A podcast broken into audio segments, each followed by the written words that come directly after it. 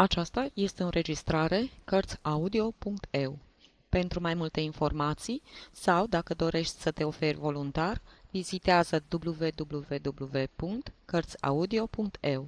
Toate înregistrările CărțiAudio.eu sunt din domeniul public. Anton Pavlovich Chehov. Corespondentul. Muzicanții erau 8 la număr. Șefului lor, Guri Maximov, i se pusese în vedere că dacă muzica nu cântă fără întrerupere, n-au să vadă niciun singur păhărel de vodcă, ba chiar răsplata muncilor n-au să-și o capete decât cu chiu cu vai. Dansul începuse exact la ora 8 seara. La ora 1 noaptea, domnișoarele se supărară pe cavaleri, cavalerii, pe jumătate beți, se supărară pe domnișoare și dansul încetă. Musafirii se împărțiră în grupuri. Cei mai vârstnici puseră stăpânire pe salonaj, unde se întinse o masă cu 44 de sticle și tot atâtea tacâmuri. Domnișoarele se adunară într-un colțișor al salonului, forfecară pe nemernicii de cavaleri și se străduiră să deslege problema. Cum se face că mireasa îi spune mirelui chiar de la început tu, iar cavalerii se retraseră în celălalt colț și începură să vorbească toți deodată, fiecare despre ale lui. Guri, dirijor și în același timp vioara întâi, rol de care se achita foarte prost de altfel, intonă cu cei 7 ciraci ai lui marșului Cerniaiev. Îl cântă fără întrerupere, oprindu-se numai când simțea nevoia să tragă o dușcă sau să-și mai scurteze bretelele pantalonilor. Era supărat.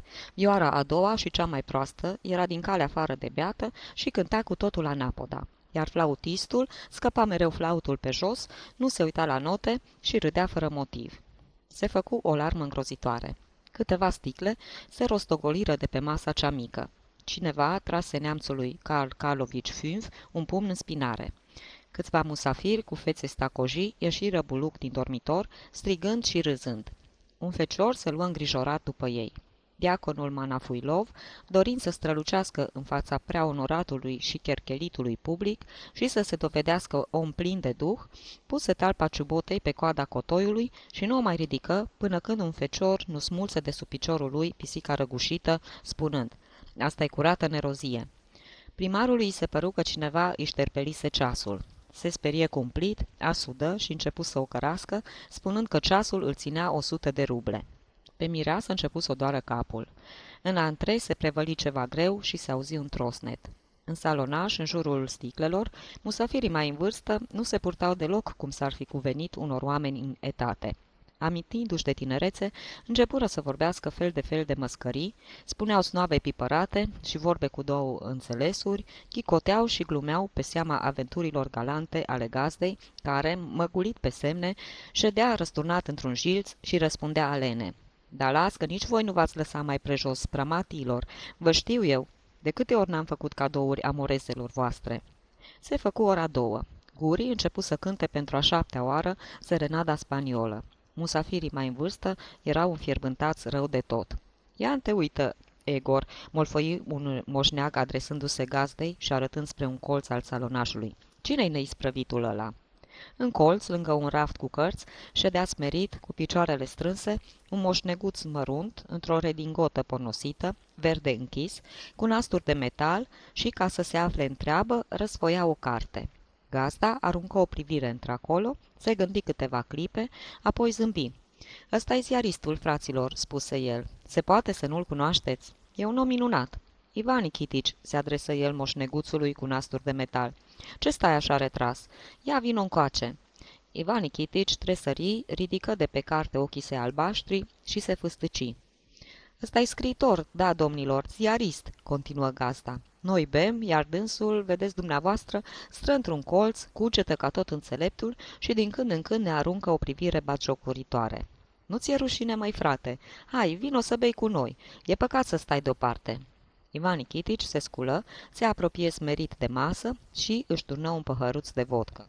„Să dea Dumnezeu," bolborosi el, bându-și tacticos păhăruțul, „să vă meargă toate bine din plin."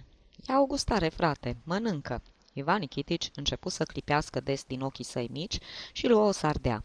Un grăsun cu medalie de argint la gât se apropie de el pe la spate și îi turnă în cap o mână de sare. „Așa o să fii mai sărat și nu o să mai faci viermi," spuse el. Lumea râse cu hohote. Ivan Nikitici se scutură și se făcu roșu ca racul. "Nu te supăra, n-ai de ce să te superi, am glumit," spuse grăsunul. "N-osti mai ești, uite, îmi torn și mie." Și grăsunul luă de pe masă o solniță pe care și-o răsturnă în cap. "Dacă vrei, torn și lui, nu-i nicio supărare," continuă el, turnând sare și în capul gazdei. Lumea a început să râdă și mai tare. Ivan Nikitici zâmbi și mai luă o sardea. "De ce nu bei, vicleanule?" spuse gazda. "Bea, bea cu mine, hai să bem cu toții." Se ridicară și înconjurară masa. Paharele fură umplute cu coniac, Ivan Nikitici și-l trase prevăzător pe al său și tuși ca să-și tragă glasul. "Pentru mine, cred că e de ajuns," spuse el, adresându-se gazdei, "și așa sunt amețit." "Ei, să vă dea Dumnezeu numai lucruri bune și plăcute, Egor Nikiforovici. De ce vă uitați așa cu toții la mine? Sunt chiar atât de caragios? Hihi, ei, să vă dea Dumnezeu! Egor Nikiforovici, taică, fiți atât de bun și de îndatoritor și porunciți-i lui Guri să spună lui Grigori să nu mai dea așa în tobă. M-a nebunit dobitocul. Bate așa de tare că mi-a spart urechile. În sănătatea dumneavoastră." "Ba, lasă-l să bată," spuse gazda. "Se poate muzică fără tobă? Scrii opere literare și nici atâta lucru nu pricepi? Ei, acum să bem amândoi." Ivan Nikitici sughiță și tropăi mărunt pe loc. Gazda umplu două pahare mari. "Bea, prietene," spuse el, "și nu căuta să scapi. Dacă vei scrie că la el toată lumea era beată, va trebui să scrii și despre tine. Nu-i așa? Ei, să trăiești! Hai, deșteptule, rușinos mai ești, bea!" Ivan Nikitici tuși, își suflă nasul și ciocni paharul cu gazda. "Eu atâta vă doresc. Toate relele și toate nenorocirile să vă ocolească," spuse un negustoraș vrând să facă pe spiritualul. Ginerele cel mare al gazdei se porni pe un râs cu hohote. "Ura, pentru ziarist!" strigă grăsunul, luându-l pe Ivan Nikitici în brațe și ridicându-l în sus. Săriră și alți musafiri și Ivan Nikitici se pomeni deasupra capetelor tuturor, pe brațele, scăfârliile și umerii prea onoratei și cherchelitei intelectualități din T. "Sus cu el! Să-l ridicăm pe șmecher! Puneți mâna pe neisprăvit! Sus cu pușlamaua în haină verde!" strigară bătrânii, purtându-l pe Ivan Nikitici în salonul cel mare. Acolo li se alăturară cavalerii, care începură să-l salte pe bietul ziarist până în tavan. Domnișoarele bătură din palme, muzicanții încetară să cânte, feciorii aduși de la club ca să fie mai chic se mirară de această necuvință și începură să chicotească prostește în pumnii lor aristocratici. Lui Ivan Nikitici îi săriră doi nasturi de la redingotă și îi se desfăcu cureaua. Gâfâia, gemea, scâncea, suferea, dar zâmbea fericit. Nu s-ar fi așteptat niciodată la o asemenea cinste, el, mica nulitate, cum singur spunea, care abia era luată în seamă printre oameni. "Ha, ha!" spieră mirele și, beat turtă, se agăță de picioarele lui Ivan Nikitici. Ziaristul se clătină, alunecă din brațele intelectualității din T și se agăță de gâtul grăsunului cu medalia de argint. "Am să-mi spar capul," polborosi el, "am să-mi spar capul, dați-mi voie, numai un pic, așa, nu, nu așa." Mirele dădu drumul picioarelor ziaristului, care rămase agățat de gâtul grăsunului. Grăsunul se scutură și Ivan Nikitici căzu, gemu ușor, apoi se ridică chicotind. Toată lumea râdea. Până și feciorii cei civilizați de la club își îngrețeau nasurile cu un aer condescendent, catadixind să zâmbească. Un zâmbet fericit zbârci fața lui Ivan Nikitici. Ochii lui albaștri, umeziți, străluciră, iar gura îi se deschise pieziș. Buza de sus o porni spre dreapta, iar cea de jos se lungi, apucând-o spre stânga. "Stimați domni," începu el cu un glas slab de tenor, desfăcând brațele și apoi potrivindu-și cureaua.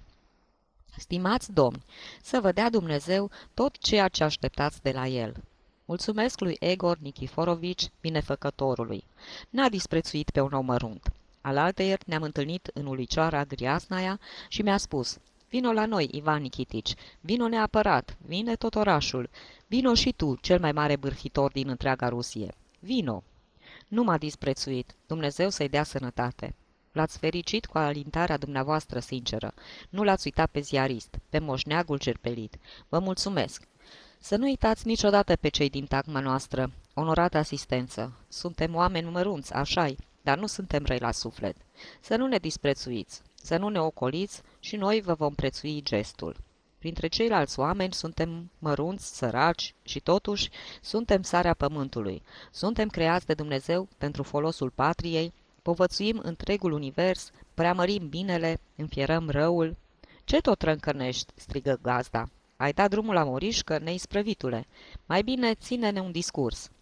"Un discurs, un discurs!" strigară cât îi țineau gura musafirii. "Un discurs? Dați-mi voie să mă gândesc un pic." Ivan Nikitici începu să se gândească. Cineva îi strecură în mână o cupă cu șampanie.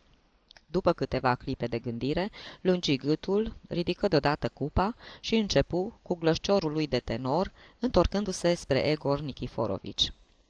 "Cuvântarea mea, onorate doamne și stimați domni, va fi scurtă și nu prin durata ei se va ridica la înălțimea evenimentului de azi, atât de mișcător pentru noi. Un mare poet a spus: fericit cine a fost tânăr la tinerețe. Nu mă îndoiesc de adevărul acestor cuvinte și cred că nu voi greși dacă le voi mai adăuga ceva și voi adresa, potrivit concepției mele, următoarele urări tinerilor vinovați de solemnitatea și evenimentul de azi. Să fie acești tineri ai noștri tineri nu numai acum, când prin firea lucrurilor sunt încă tineri trupește, ci și la bătrânețe, căci fericit este acel care e tânăr la tinerețe, dar de 100 de ori mai fericit cel care își păstrează tinerețea până la groapă. Mirii vinovați de aceasta mea limbuție să fie la bătrânețe bătrân la trup, dar tineri la suflet, adică să-și păstreze avântul care plutește prin înălțimile vieții. Idealurile lor să nu se ofilească până la sicriu, căci în aceasta stă adevărata fericire a oamenilor. Viața lor comună să se contopească într-un singur trai curat, blând și de înaltă cinste. Soția mult iubitoare să servească, ca să zic așa, de octavă soțului ei, bărbat atât de deștept, și să alcătuiască amândoi o armonie dulce și sonoră. Vivat, jivio și ura!" Ivan Nikitici goli cupa de șampanie, bătu cu piciorul în podea și privi triumfător la cei din jur. "Bravo! Bine ai mai adus-o, Ivan Nikitici!" strigară musafirii. Mirele se apropie, împleticindu-se de orator, încercă să facă o plecăciune, dar, neizbutind, îl apucă de mână și spuse: "Bocu! Mersi, bocu! Cuvântarea dumitale a fost foarte frumoasă și n-a fost lipsită nici de oarecare tendință." Ivan Nikitici se înălță pe vârfuri, cuprinse pe Mire în brațe și îl pupă pe gât. Mirele se rușină peste fire și, pentru a-și ascunde fâstăceala, își îmbrățișă socrul. "Ei, dar meșter mai ești în tălmăcirea sentimentelor," spuse grăsunul cu medalia. "După mutră nu m-aș fi așteptat deloc. Iartă-mă, zău!" "Meșter?" strigă Ivan Nikitici cu glasul pițigăiat. "Meșter? He, păi cred și eu că sunt. Atât că am prea puțin foc în mine. Dar de unde să-l iau acest foc? S-au dus vremurile de odinioară, onorați domni. Pe timpuri, când spuneai sau scriai ceva, te înduioșai tu singur, mirându-te de propriul tău talent. Ei, frumoase timpuri mai erau. Ar trebui să bem pentru ele, fra diavolo. Hai să bem, prieteni. Au fost timpuri grozav de avantajoase." Musafirii se apropiară de masă și luară câte un păhăruț. Ivan Nikitici se transformase ca prin minune. Își turnă acum nu un păhăruț, ci un pahar. "Să bem, onorabil domni," continuă el. "Ați cinstit pe moșneagul ce am ajuns, să bem acum și în cinstea vremurilor când am fost și eu o mare. Frumoase vremuri! Medam, frumusețile mele, ciocniți paharul cu aspidul și basiliscul, care se minunează de frumusețea dumneavoastră. Țoc! He, amorașilor! Au fost timpuri frumoase, sacramento! Am iubit, am suferit, am învins, am fost învins de nenumărate ori. Ura! Ah, ce timpuri!" continuă Ivan Nikitici, asudat și emoționat. "Ce timpuri, dragii mei! Și timpurile de acum sunt bune, dar pentru al de noi, ziariștii, timpurile de odinioară erau și mai bune, pentru simplul motiv că aflai în oameni mai mult foc și mai mult adevăr. Pe atunci, scriitorul era un erou de legendă, un cavaler fără frică și fără prihană, un mucenic, un martir și un om drept. Dar astăzi, privește, Rusie, la fiii tăi scriitori și rușinează-te. Unde sunteți voi, scriitori adevărați, publiciști, luptători și muncitori pe tărâmul al publicisticei? Nicăieri. Acum toată lumea scrie, Cine vrea, scrie. Până și ticăloșii, cu sufletul mai murdar și mai greu decât ciubota mea, cu inima ieșită din ciocan, de la fierărie, nu din pântecele mamei, și care au tot atât adevăr în suflet câte case am eu, până și ei îndrăznesc astăzi să pășească pe drumul celor glorioși, pe drumul rezervat profeților, iubitorilor de adevăr și celor ce disprețuiesc arginții. Dragii mei domni, calea aceasta s-a făcut astăzi largă, dar n-are cine să pășească pe ea. Unde sunt talentele cele adevărate? Poftește și caută-le, dar zău că n-ai să le găsești. Totul s-a ofilit și a sărăcit. Chiar și vașnicii și îndrăzneții de altădată, care au mai rămas în viață, chiar și ei au sărăcit astăzi cu duhul și bat câmpii. Odinioară alergam după adevăr, iar astăzi a început goana după vorbe frumoase și după copeică, luau arnaiba. Bat un vânt ciudat, mare nenorocire, dragii mei. Chiar eu, nemernicul de mine, nu m-am rușinat de părul meu alb și am început să alerg după vorbe frumoase. Din când în când, tot mai strecor în corespondențele mele câte ceva de efect. Mulțumesc Domnului, Creatorul cerului și al pământului, că nu-s lacom de bani. Să știu că mor de foame și tot n-aș îndrăzni să scriu ceva împotriva vrerii mele. Astăzi, cine vrea să mănânce, scrie, și scrie orice, cu condiția, bineînțeles, să nu spună ceva ce s-ar apropia prea mult de adevăr. Vreți să primiți bani de la redacție? Vreți? Ei, dacă vreți, dați-i drumul. Scrieți că în orașul nostru a fost, în ziua cutare, un cutremur și că femeia Aculina a născut dintr-o dată 6 copii. Iertați-mă de nerușinare, medam. S-au rușinat frumusețile. Iertați! Fiți mărinimoase și iertați-mi bădărănia. Sunt doctor în expresii necuvincioase și, mai mult, îmi susțineam adesea prin cârcium teza de doctorat în această materie, biruind cu prilejul anumitor discuții în contradictoriu pe fel de fel de goleani. Iertați-mă, dragele mele! Of, of, of! Așa-i! Scrie orice vrei, că totul merge. Pe timpul nu era așa. Chiar dacă scriam ceva neadevăr, o făceam din prostie, din tâmpenie, dar nu ne foloseam de minciună ca de o armă, fiindcă socoteam sfântă cauza pentru care lucram și ne închinam în fața ei. De ce purtați nasturi de metal? Îl întrerupse pe Ivan Nikitici, un filfizon cu 4 cârlionți în cap. Nasturi de metal? Așa-i, sunt din metal, din obișnuință. Mai de mult, acum vreo 20 de ani, când mi-am comandat redingota, croitorul i-a pus din greșeală nasturi de metal, în loc de nasturi negri, și m-am obișnuit cu ei. Am purtat redingota aceea vreo 7 ani. Așa era altădată, domnii mei. Iată, uite, cum stau și mă ascultă frumusețile, porumbițele. Ascultă ce spune moșneagul, drăguțele de ele. Hi-hi, frumusețile mele cerești, să vă dea Dumnezeu sănătate. Ar fi trebuit să trăiți acum 40 de ani, când eram tânăr și când puteam să aprind pojar în inimi. Aș fi fost robul vostru, domnișoarelor. Mi s-ar fi făcut găuri la genunchi. Iată, uite cum râd floricelele. Of, dragele mele, aș cinstit pe moșneac cu luarea minte a domniilor voastre. Acum, mai scrii ceva? Îl întrerupse o domnișoară cu năsucul în vânt. Dacă scriu, răspunse Ivan Nikitici, care prindea tot mai mult chef de vorbă. Cum să nu scriu? N-am să-mi îngrop talentul până ce nu cobor în mormânt regina sufletului meu. Sigur că scriu. N-ați citit. Dați-mi voie să vă întreb. Cine a trimis o corespondență de aici ziarului Golos în anul 1876? Cine? N-ați citit-o.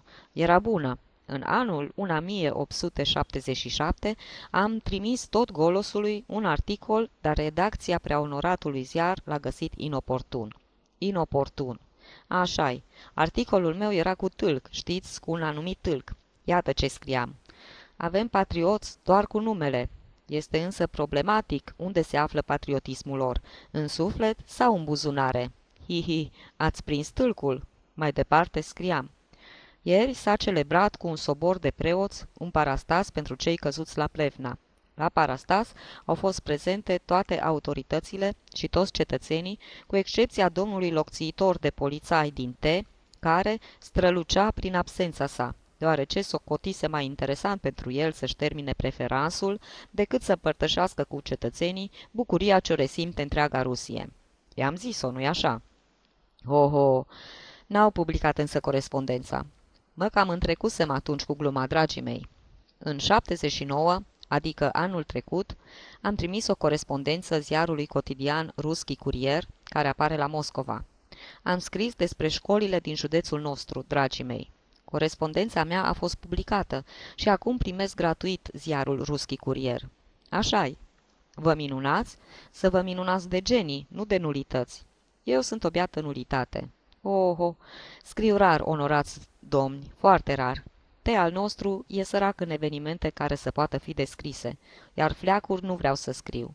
Sunt prea mândru și mă tem și de conștiința mea. Ziarele sunt citite de întreaga Rusie. Și ce înseamnă te pentru Rusia? De ce să o plictisim cu lucruri mărunte? Ce nevoie are ea, de pildă, să știe că în cutare cârciumă a fost găsit un cadavru? Ehei, înainte vreme scriam mult. Pe atunci publicam în Severna Iacela, în Sân Otevesto, în Moscovskie. Am fost contemporan cu Belinski. Pe Bulgarin l-am atins odată cu niște paranteze. He, nu mă credeți, zău că da. Altădată am scris o poezie despre virtuțile militare. Cât am pătimit, dragii mei, numai domnul Sabao tot știe. Când îmi aduc aminte cum eram pe atunci, mă înduioșez singur. Tare dârz și îndrăzneț mai eram. Sufeream și mă chinuiam pentru toate ideile și gândurile mele. Da, pătimeam pentru năzuința mea către o muncă nobilă. În anul 46 am fost bătut în așa hal de târcoveții de aici, încât am zăcut 3 luni în spital, cu o hrană de mizerie, și asta pentru o corespondență publicată în Moscovskie Vedomosti. Se vede că dușmanul meu le făgăduise huliganilor o răsplată grasă pentru cruzimea lor. M-au ciomăgit atât de groasnic pe mine, robul lui Dumnezeu, încât și astăzi pot să vă arăt urmele. Iar odată, în anul 53, am fost chemat la Sâsoi Petrovici, șeful poliției de aici. Nu-l mai țineți minte, și bine să vă pare că nu-l țineți minte. Amintirea pe care am păstrat-o eu despre acest om este cea mai amară din toate amintirile mele. M-a chemat și mi-a spus: „Pentru ce mai ponegrit în cela ai?" Și cum îl ponegrisem eu? Scrisesem așa, simplu de tot, că la noi s-a pripășit o bandă de escroci care și-a organizat cuibul la birtul lui Guscov. Acum n-a mai rămas nici urmă din acest birt. A fost desfințat în anul 65 și în locul lui s-a deschis băcănia domnului Lupovtskaschi.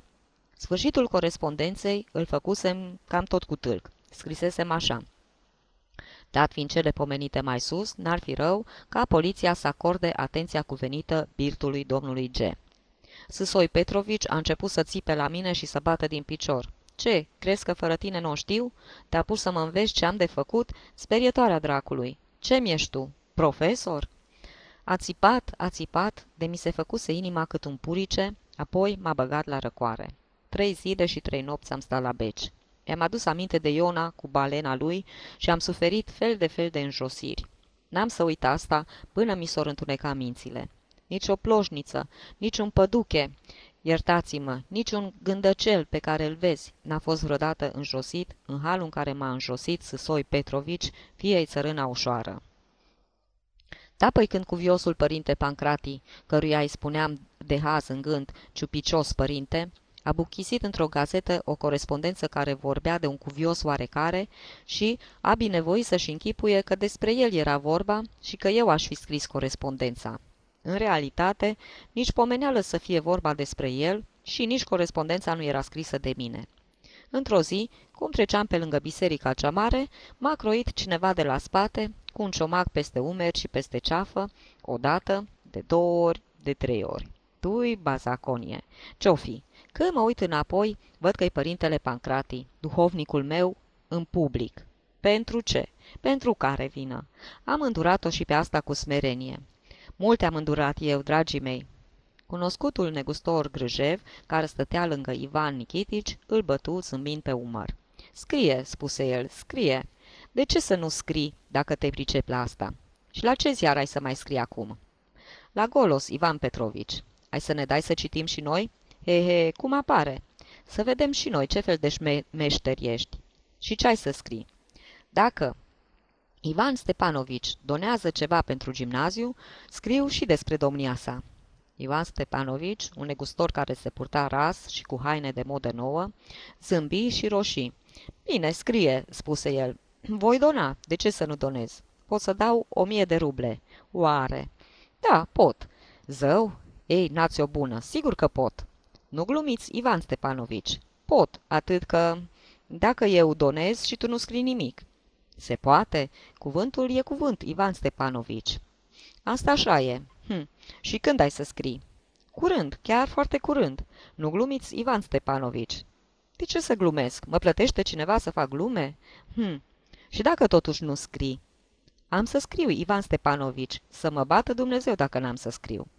Ivan Stepanovici își încreți fruntea lui mare, lucioasă, și căzu pe gânduri. Ivan Nikitici începu să tropăie mărunt din picioare, sughiță, și își aținti ochișorii strălucitori de bucurie asupra lui Ivan Stepanovici. "Uite ce e Nikita, Nikitici, sau Ivan, oricum ți-o fi zicând. Uite ce e. Am să dau 2000 în argint și după aceea poate mai dau ceva, dar numai cu condiția să scrii într-adevăr." "Da, zău că voi scrie," strigă Ivan Nikitici cu glas pițigăiat. "Scrie, dar înainte de a trimite corespondența la ziar, să-mi arăți și mie, și dacă o fi scrisă bine, am să pun pe masă 2000. "Am înțeles. Vă ascult și vă înțeleg, Ivan Stepanovici. Om nobil și mărinimos ce sunteți. Fiți atât de bun și de condescendent și nu lăsați făgăduiala dumneavoastră fără urmare, să nu rămână doar o vorbă în vânt." "Ivan Stepanovici, binefăcătorule, onorați domni, sunt un om beat, dar inima mea înțelege limpede totul. Filantropule umanitar, mă închin în fața dumneavoastră. Vă veți cinsti numele, veți ajuta instrucția publică, vă veți revărsa dărnicia... Doamne! Bine, bine, hai să vezi." Ivan Nikitici se agăță de pulpana lui Ivan Stepanovici. "Mărinimosule," țipă el pițigăiat, "ia-te de mână cu oamenii luminați. Toarnă un de lemn în candela care luminează universul. Dați-mi voie să beau în sănătatea dumneavoastră. Am să beau, milostive, am să beau." Înecat de tuse, Ivan Nikitici dădu pe gât paharul de vodcă. Ivan Stepanovici privi la cei din jur, făcu cu ochiul ziaristului și trecu în salonul cel mare. Ivan Nikitici stătu puțin locului, se gândi o clipă, își mângâie chelia și făcu tacticos loc printre dansatorii din salon. "Rămâneți sănătoși," se adresă el gazdei înclinându-se. "Mulțumesc pentru buna primire, Egor Nikiforovici. N-am să o uit niciodată." "La bună vedere, frate. Mai dă pe la mine. Treci și pe la magazin dacă ai timp să bei ceai cu băieții. Vino de ziua nevestii mele dacă vrei, să ne ții un discurs. La bună vedere, prietene." Ivan Nikitici strânse cu căldură mâna ce îi se întindea, se ploconi adânc în fața musafirilor și se îndreptă cu pașii săi mărunți spre vestibul, unde paltonașul său jerpelit se pierdea printre nenumărate blăni și paltoane. "Nu dați un bacșiș, înălțimea voastră," îl îmbie slugarnic feciorul, căutându-i paltonul. "Dragul meu, eu aș fi mai curând în stare să primesc un bacșiș decât să dau." "Iată paltonul dumneavoastră. Ăsta-i semi-înălțimea voastră. E bun de cernut făina. Cu un astfel de palton ar fi mai nimerit să cureți cocina decât să faci vizite." După ce își îmbrăcă rușinat paltonul, Ivan Nikitici își suflecă pantalonii și ieși din casa bogătașului Egor L., om cu vază în orașul T, și, lipăind cu ciubotele prin noroi, se îndreptă spre locuința sa. Locuia pe strada principală, într-o casă pentru care plătea 60 de ruble pe an moștenitorilor unei negustorese. Casa se afla în fundul unei curți uriașe, năpădită de ciulini, și privea atât de smerit de după copaci, cum nu putea să privească decât însuși Ivan Nikitici. După ce zăvori poarta, se îndreptă spre casa lui cenușie, ferindu-se cu grijă de ciulini. Undeva un câine mârâi înăbușit, apoi scoase alene un lătrat scurt. "D'altă, d'altă, eu sunt," mormăi corespondentul. Ușa casei nu era încuiată. După ce își curăță ciubotele cu o măturică, Ivan Nikitici deschise ușa și intră în bârlogul lui. Tușii scurt, își scoase paltonul, se închină la icoană și străbătu odaia, luminată de o candelă mică. În a doua și cea din urmă încăpere, se închină iar la icoane și se apropie, în vârful picioarelor, de patul în care dormea o fată drăguță de vreo 25 de ani. "Manecica," încercă să o trezească Ivan Nikitici, "Manecica, Trezește-te, fata mea! Manecica! Ascultă, Manecica! Trezește-te din somn! Cine-i? Ce-i? Trezește-te, îngerașul meu! Scoală-te sprijinul bătrâneților mele! Muzicanta mea! Fata mea! Manecica! Manecica se răsuci în pat și deschise ochii. Ce vrei?" întrebă ea. Dă-mi, te rog, 2 coli de hârtie. Du-te și te culcă." Hai, drăguța tati!" Pentru ce-ți trebuie?" Să scriu o corespondență pentru Golos." Dă-o încolo. Culcă-te. Ți-am lăsat cina pe masă." Tu ești singurul meu prieten." Ești beat? Lasă-mă să dorm." Dă-mi hârtia, ce te costă să te scoli ca să faci un bine tatălui tău? Draga mea, ce să fac? Să te rog în genunchi?"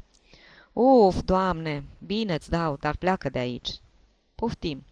Ivan Nikitici se dădu 2 pași înapoi și își ascunse capul după paravan. Manecica sări din pat și se înfășură strâns în pătură. Mereu hoinar, mormăia, ce pacoste! Când o să te mai adun de pe drumuri, maică precistă? Nici ziua, nici noaptea n-ai pace, n-ai pic de bun simț. Nu-ți jigni, tatăl, fetițo, nu te jignește nimeni, poftim!" Manecica scoase din ghiozdanul ei 2 coli de hârtie și le aruncă pe masă. Mersi, Manecica, iartă-mă că te-am supărat." Bine, bine, nu-i nimic." Manecica se trânti înapoi în pat, se acoperi cu pătura, se strânse ghem și a dormit pe loc. Ivan Nikitici aprins o lumânare și se așeză la un colț al mesei. După ce se gândi un pic, muie penița în cerneală, își făcu semnul crucii și începu să scrie. A doua zi, la ora 8 dimineață, Ivan Nikitici se afla la intrarea principală a casei lui Ivan Stepanovici. Mâna cu care trăgea de clopot tremura. Trase vreo 10 minute, în răstimpul cărora mai să moară de frică. Ce vrei? De ce suni într-una?" îl întrebă feciorul lui Ivan Stepanovici, deschizând ușa și ștergându-și ochii somnoroși și umflați cu pulpana hainei cafenii învechite. Ivan Stepanovici e acasă?" Conașul? Păi unde să fie? Dar ce vrei cu el?" Am venit la dumnealui." Dumneata ești de la poștă?" Doarme." Nu, viu de la mine. La drept vorbind..." Ești funcționar?" Nu, dar pot să aștept." De ce să nu se poată? Poftim, intră." Ivan Nikitici se străcură pieziș în antrei și se așeză pe un divan pe care erau aruncate boarfele feciorului. Cine e acolo?" se auzi din iatacul lui Ivan Stepanovici. Serioșca, vino încoace." Serioșca sări în picioare și se năpusti ca ars în iatacul stăpânului, iar Ivan Nikitici, speriat, începu să-și încheie nasturii de la haină. Ai, cine-i?" auzea el din iatac. Pe cine?" N-ai limbă, dobitocule." Cum? De la bancă? Vorbește odată. Un bătrân?" Inima lui Ivan Nikitici începu să bată tare, ochii îi se împăinjeniră, picioarele îi înghețară. Se apropia clipa hotăritoare. Cheamă-l!" se auzi din iatac. Serioșca se întoarse, asudat, și ținându-se cu mâna de ureche, îl duse pe Ivan Nikitici la Ivan Stepanovici. Acesta tocmai se trezise. Era întins în patul său de 2 persoane și privea de sub plapuma cu față de stambă la Ivan Nikitici. Lângă el, sub același ocheal, sfărăia grăsunul cu medalia de argint. Acesta nu s-ocotise necesar să se mai dezbrace. I se vedeau vârfurile ghetelor, iar medalia de argint alunecase de la gât pe pernă. În dormitor era o căldură înăbușitoare și mirosea tare a fum de țigară. Pe podea zăceau cioburile unei lămpi, o băltoacă de gaz și o fustă ruptă în bucăți. Ce vrei?" întrebă Ivan Stepanovici pe Ivan Nikitici, privindu-l țintă și încrețindu-și fruntea. Vă rog să mă iertați pentru deranjul ce vi-l pricinuiesc," începu Ivan Nikitici cu glas răspicat, scoțând din buzunar o hârtie. Dați-mi voie, mult stimate Ivan Stepanovici, să..." Ia ascultă, nu mă lua cu vorbe frumoase, n-am ce face cu ele. Vorbește pe șleau, ce vrei?" Am venit pentru ca să vă spun cu tot respectul... Dar cine ești tu? Eu? Ați uitat? Sunt corespondentul." Tu? A, da, acum mi-aduc aminte. Și de ce ai venit?" Am vrut să vă aduc corespondența făgăduită, ca să o citiți." Ai și scris-o?" Da, e gata." Și de ce așa repede?" Repede? Până adineauri am scris-o." Nu așa, ar fi trebuit să scrii mai multișor, de ce să ne grăbim? Du-te, mă, frate, și mai scrie." Ivan Stepanovici, nici locul, nici timpul nu sunt în stare să stingerească talentul. Chiar de mi-ați da un an întreg, n-aș putea să scriu mai bine. Zău așa." "Bine, dă-o încoace." Ivan Nikitici despături foaia și, ținând-o cu amândouă mâinile, se apropie de capul lui Ivan Stepanovici. Ivan Stepanovici luă foaia, încreții ușor ploapele și începu să citească. "La noi, la T, se construiesc în fiecare an mai multe clădiri, în care scop se face apel la arhitecții din capitală, se primesc din străinătate materiale de construcție, se cheltuiesc capitaluri enorme și toate acestea trebuie să o mărturisim în scopuri mercantile. Păcat, avem peste 20.000 de locuitori, T există de câteva secole, se ridică mereu clădiri și totuși n-avem nici măcar o cocioabă în care să se aciueze forța ce retează rădăcinile pe care ignoranța le înfige adânc. Ignoranța, ce i-ai scris aici? Aici? Horrible dictu. Și ce înseamnă? Dumnezeu fi știind ce înseamnă, Ivan Stepanovici. Când se scrie ceva rău sau ceva îngrozitor, se adaugă în paranteză această expresie. Ignoranța se depune la noi în straturi groase și se bucură pe toate treptele societății noastre de cele mai depline drepturi de cetățenie. Dar iată că a început să adie și la noi suflul pe care îl respiră toată Rusia cultă. Acum o lună am primit de la domnul ministru încuvințarea de a înființa în orașul nostru un gimnaziu. Această încuvințare a fost întâmpinată la noi cu un entuziasm de nedescris. S-au găsit chiar oameni care nu s-au mărginit la simpla exprimare a entuziasmului lor, ci au dorit să-și manifeste dragostea de cultură și prin fapte. Negustorimea noastră, care nu a răspuns niciodată printr-un refuz la invitația de a sprijini bănește o inițiativă frumoasă, n-a dat nici de data aceasta negativ din cap. Drace, ai scris-o repede, dar strașnic ai mai scris-o. Ia te uită, ești mare meșter. Socotez necesar să citesc aici numele principalilor donatori. Iată numele lor. Guri Petrovici Grâjev, 2000.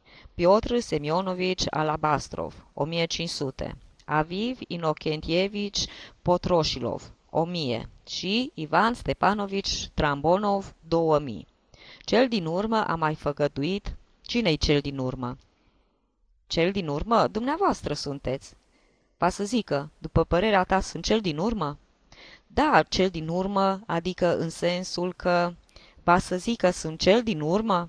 Ivan Stepanovici se ridică în capul oaselor și se făcu stacoșiu la față. Cine-i cel din urmă? Eu? Dumneavoastră, dar în ce sens? În sensul că ești un dobitoc, mai înțeles? Un tâmpit. N-ați corespondența înapoi. Preastima, Ivan, taică! Va să zic că eu sunt cel din urmă. Lepra a dracului ce ești, gânsacule! Din gura lui Ivan Stepanovici începură să curgă sudăl meșteșugite, care mai de care peste putință depus pe hârtie. Înnebunit de spaimă, Ivan Nikitici se prăvăli pe un scaun și începu să se răsucească în dreapta și în stânga. Porcule! Cel din urmă! Ivan Stepanovici Trambonov n-a fost niciodată cel din urmă și nici nu va fi. Tu ești cel din urmă! Ieși afară și să nu-ți mai calce vreodată piciorul pe aici." Ivan Stepanovici mototoli cu înverșinare corespondența, o a zvârli gemotoc drept în fața corespondentului ziarelor din Moscova și Sankt Petersburg. Ivan Nikitici se făcu roșu caracul, se sculă de pe scaun și ieși din atac cu pașii lui mărunți, fluturând din brațe. În antre îl întâmpină Serioșca, care deschise ușa cu un zâmbet nătâng. Pomenindu-se în stradă, Ivan Nikitici, palid ca o coală de hârtie, o luă încet prin noroi spre locuința sa. 2 ore după aceea, Ivan Stepanovici, plecând de acasă, zări pe pervazul ferestrei din antre șapca uitată de Ivan Nikitici. "A cui e șapca asta?" îl întrebă el pe Serioșca. "A prăpăditului aceluia pe care ați binevoit să-l dați afară, adineauri." "Arunc-o afară, ce caut aici?" Serioșca luă șapca și, ieșind în stradă, o aruncă în noroiul cel mai cleios. Sfârșit.